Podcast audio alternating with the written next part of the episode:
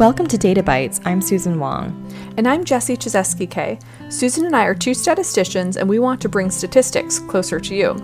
We will touch on topics in big data, data science, machine learning, artificial intelligence, and the list may grow. In this episode, we talk about how data is, hmm, I mean, data are personal for those in a rural Pennsylvania community. Let's get started. Those of us who work with data often face the challenge of how to clearly and completely display the results of an analysis or how to explore a data set before you begin the analysis. Many episodes ago, I think it was back maybe around episode 5, we discussed some of the shortcomings of pie charts. And one point that we emphasized was that the information often conveyed in a pie chart can often be better displayed with other visualization options. Yeah, for example, we had noted that it is hard to accurately compare proportions in a pie chart. The difference between a slice that represents 35% of the whole versus 40% is not necessarily going to be obvious. A bar plot would be a much better option here. We are just much better at comparing heights. Yeah, and as enjoyable as talking about pie charts is, that is not the topic of this segment, but rather how people interpret and value different visualizations. A study was carried out by Professor Evan M. Peck from Bucknell University, along with two students, Sofia E. Ayuso and Omar El-Etr, that explore this in a, a specific context. So their paper is called Data is Personal Attitudes and Perceptions of Data Visualizations in Rural Pennsylvania. And Bucknell University is located in Lewisburg, Pennsylvania. I looked this up, and it's kind of in the exact geographic center of Pennsylvania. So I suppose the focus of the study on rural Pennsylvania is related to that. Yeah, exactly. And um, they mentioned that their motivation for analyzing people who live in a rural setting is because this group is not generally well represented in the visualization literature. So, by visualization literature, do you mean that rural folks aren't typically showcased in a lot of data visualizations about Americans?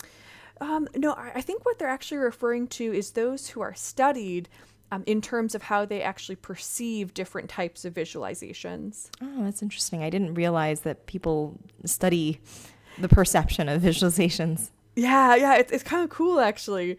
And um, and so the the authors note some reasons why there might be differences. Like why why would it matter if this particular group wasn't well represented? And so one potential factor is a difference in the access to devices like cell phones, computers, etc., or access to reliable internet. So um, at least they suggest this may be an issue in a specific rural community, the, the specific rural community they study in central Pennsylvania, where the declining coal industry has resulted in income and education gaps. Um, also, rural communities may not have as many adult education programs available, you know, due perhaps in part to being rather isolated. Okay, so they carry out a study to investigate how those in this rural central Pennsylvania community perceive data visualizations. What are some of the details of this study? Well, so they, they carry out 42 interviews in order to investigate what drives the attitudes and perceptions of those who live in rural America regarding data visualization. So the researchers account for different variables um, like education, political leanings, personal experiences, as reported by those interviewed. And in particular, they focus on a, a, and so this is in quotes now, a goal of capturing initial perceptions of data visualization. How were the 42 subjects selected? Uh, they state that the subjects were um, from kind of three different groups. Um, one were um, staff members at a local university, such as um, maybe they're cashiers or line servers or um, kitchen prep workers or management. Um, some were employees at a local construction site, and some were just visitors of a local farmer's market. But they did not actually clearly explain how the particular people were were selected to participate. Uh, I, I suspect that they approached people in these different settings and asked, you know, just if they would be willing to participate in the study. I see. So not random. Yeah. So that is at least how it seems. So that makes it difficult to know if these results might generalize beyond the 42 interviewees. Yeah, and I mean, perhaps you talk about the problems with this sort of convenient sampling in your intro classes as well. Yeah, but I suppose in a situation like this, there aren't a lot of options. Random sampling, wonderful as it may be from the perspective of study design, is really hard to do in some real world settings. Yes, it's true. And um, well, so nonetheless, let's see what they found in this group of, um, of 42 individuals. So the researchers selected a set of 10 different data visualizations. So some um, were maps, some were kind of line charts or infographics, things like that. Um, and they were related to the impact of drugs in the US. So each participant was given the visualizations on 10 different sheets, so one visualization per sheet, and then they were told the following. So this is a quote now. Based on how useful they are to you, arrange the graphs from most useful to least useful. End quote.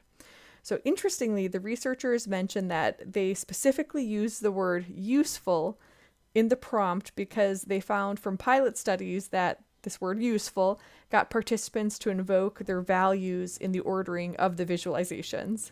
That's good to know. I guess other options such as clear or understandable would have been suggestive of a particular way of viewing the graphic. Yeah, and uh, and so they also had some follow up questions based on the particular ordering. So, for, for example, if the maps were ranked differently, they would ask the um, the person why, and then the participants were informed about um, the sources of the data. So they, they did their rankings of the ten, um, maybe had some follow up questions, and then the participants were informed about um, where those data actually came from and asked if they would like to change their rankings once they knew the sources. And, um, and so after the rankings were complete, that's when they collected the demographic information about the participants. I imagine these data were not easy to sort through and analyze. So, what did they find and how did they find it?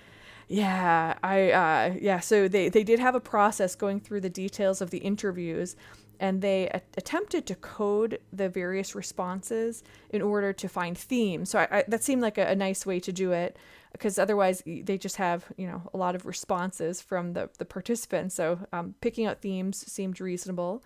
And, um, and so, for example, they had the following um, what they called descriptors or codes associated with the visualizations. Things like um, colorful or confusing, clear, simple, relatable, attractive, informative, or cluttered. Those seem like reasonable ways to describe graphics. Relatable stands out. I'm not sure I would have used that to describe a graphic, but I can see how that makes sense. And similarly, I wonder if relatability is also a quality that would be highly predictive of our teaching evaluation scores. yes, probably. Yeah, so they found that the participants were attracted actually to visualizations that they could relate to. So, just as an example of what they mean, um, one of the visual- visualizations was about drug overdoses from pain medication. And a participation a participant had mentioned that they had several friends die from drug overdoses. So that made that particular visualization more relatable for that participant. So relatable suggests that there was some special relevance to the information contained in the visualization for that participant Yes, yeah. And uh, another example or two examples. Um, so, for two of the visualizations, they were maps, and some of the participants were more drawn to the ones that were relevant to where they either lived or used to live. And so, here, here's a quote. They have a few quotes in their paper that are, are kind of interesting. So, the quote is um, These two maps are probably here because I like them less. It's the whole country. It's so huge you naturally look at your own state. It's too busy. I'm not that thrilled with those. And so then they have the characteristics. This particular participant was between 65 and 74 and was a high school graduate. so this ties back to the theme of the paper, noted in the title Data is Personal. And perhaps even when the individual looks at the state of Pennsylvania, they're thinking, oh, the plots might be highly reflective of the areas of denser population. So Pittsburgh and Philly, not me. yeah, yeah, exactly. That's right. Um, so apparently, the infographics were the most polarizing. Some really liked them, and others, well, really didn't. so, two comments I liked was um, that I just don't like the graph because it reminds me of something you would see in a magazine and not necessarily something you would see in a science article. So that was from a 18 to 24 year old college graduate. And the other comment that I liked was it's like the guy had access to pictures and he didn't know when to stop. so that was a 45 to 50 or 54 year old um, postgraduate degree with a postgraduate degree. You know, I sometimes have that complaint too, the, the too many pictures when reading a student report. I mean, when you see so many different plots that look almost identical. right. Yeah. But in all seriousness, you mentioned that the participants were given the opportunity to change how they rank the visualizations after learning about the sources of the data. So, were there many changes? Actually, um, most, as in 25 of the 42, did not change their rankings.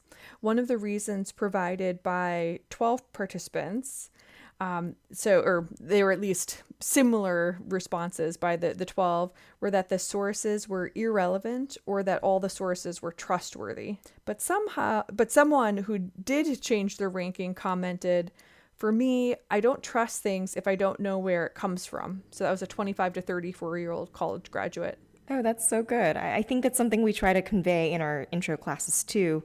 Don't blindly trust what you're told, whether that be a data visualization or a conclusion from a scientific study, you really just need to know where the data or where the study came from. Yeah, exactly.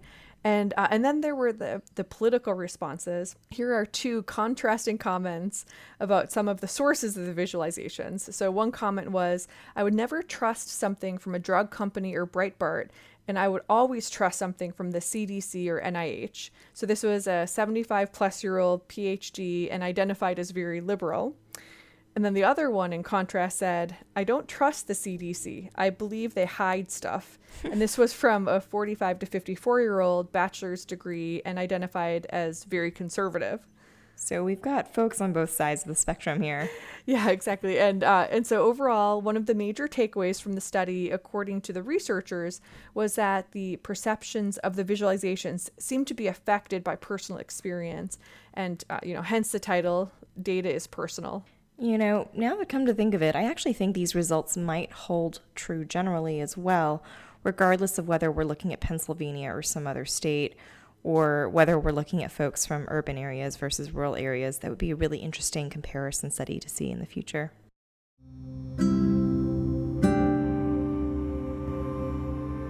Thanks for listening to databytes If you have any questions or suggestions or comments for us, please email us at databytes.podcast at gmail.com. That's databytes with a Y. And if you want to see the numerous articles that served as reference material for today's show, please visit our website at databytespodcast.github.io. Till next time.